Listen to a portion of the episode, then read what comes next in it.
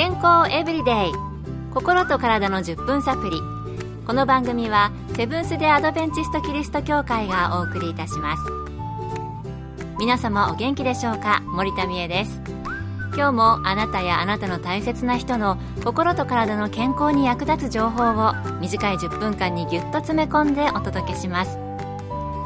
セブンス・デ・アドベンチスト・キリスト教会は社会奉仕をモットーに世界中で病院や学校も運営しています。日本でも東京神戸沖縄の3カ所の病院をはじめ福祉施設などの運営を通して皆様の健康と医療福祉の発展に携わってまいりました。なおこの番組は健康情報番組で医師のアドバイスや治療に代わるものではありません。すでに投薬を受けている方また病院に通われている方はかかりつけの医師の指導のもとこの番組の情報も参考になさってください。今日のトピックは骨粗鬆症。骨の密度が少なくなって脆くなる病気。骨粗鬆症について。今日はその2回目ということでお話を進めたいと思います。最近ではいつの間にか骨折という言葉があるくらい知らないうちに骨折していたなんてことがあるみたいです。このいつの間にか骨折。骨粗鬆症も大きな原因の一つであるようです。あなたの骨大丈夫ですか？前回の特にこの病気女性がなりやすいという話を聞いて私もちょっと心配になってきたんですけれども今日はこの骨粗鬆症の要因と予防策について考えてみたいと思います。早速ですがここでお聞きの皆さんにクイズです。イエスかノーで答えてください。骨粗鬆症を解消するにはカルシウムを取ればいい。骨粗鬆症を解消するにはカルシウムを取ればいい。イエス、ノー。いかがでしょうか？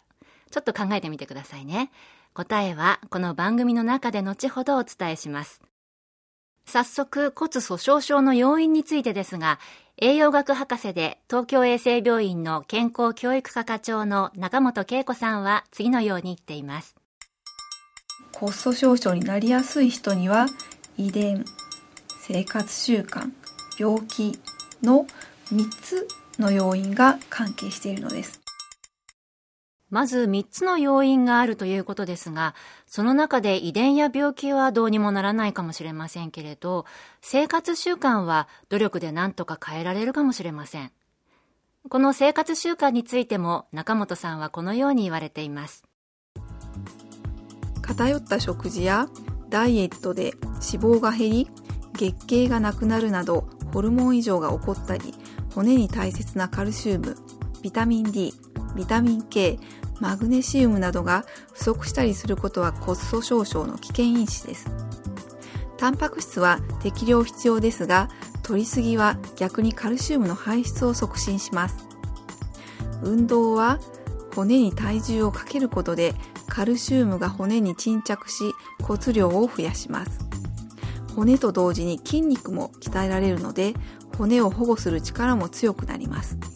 また平衡感覚や反射能力を鍛えて転倒を予防します。さらに運動する人はしない人よりも日光に当たる機会が多くなります。日光浴によってビタミン D が作られるので適度に日光に当たることは必要です。なるほど。食事と運動、そして日光浴などに気をつけることが骨粗鬆症の予防に役立つということですね。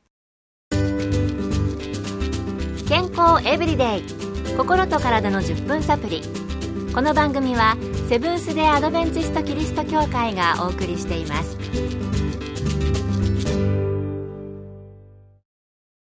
先ほどは食事、運動、日光が骨粗鬆症の予防に大切な要素ということを学びました。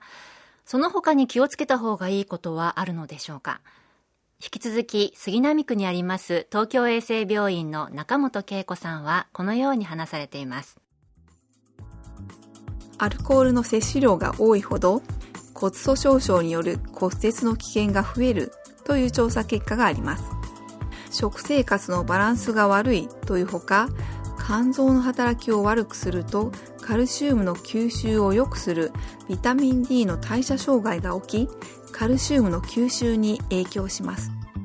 カフェインですが肝臓に負担をかけカルシウムの吸収を悪くしカフェインの利尿作用によってカルシウムが尿中に排泄されやすくなると考えられています。タバコは女性ホルモンの骨形成に関わる作用を阻害しカルシウムが尿中に排泄されるのを促進します。また胃腸の働きや腸回液の分泌を悪くするのでカルシウムの吸収を妨げます。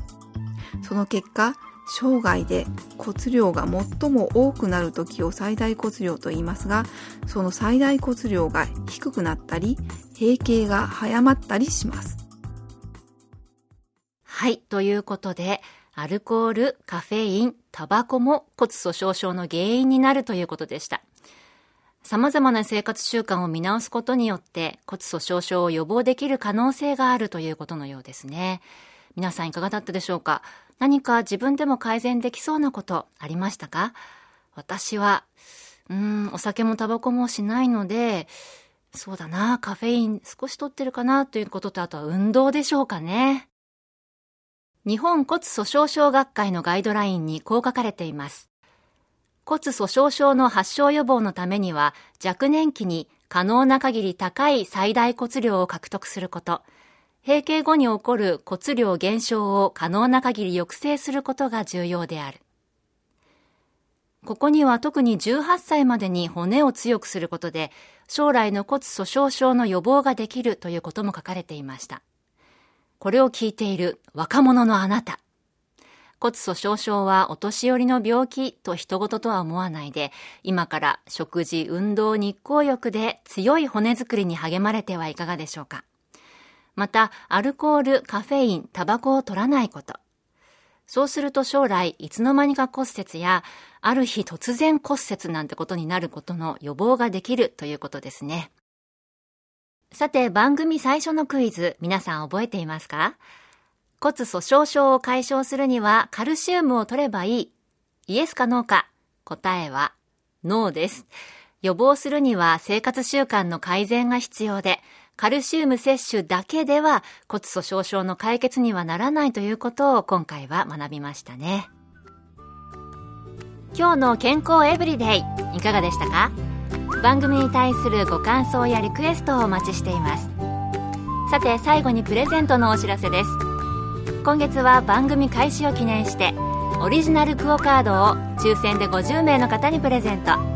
ご希望の方はご住所お名前をご明記の上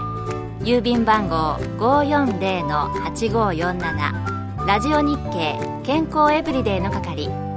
郵便番号540-8547ラジオ日経健康エブリデイの係までご応募ください。今月末の決心まで有効です。お待ちしています。健康エブリデイ。心と体の10分サプリこの番組はセブンス・デ・アドベンチスト・キリスト教会がお送りいたしました。明日もあなたとお会いできることを楽しみにしています。それでは皆さん Have a nice day!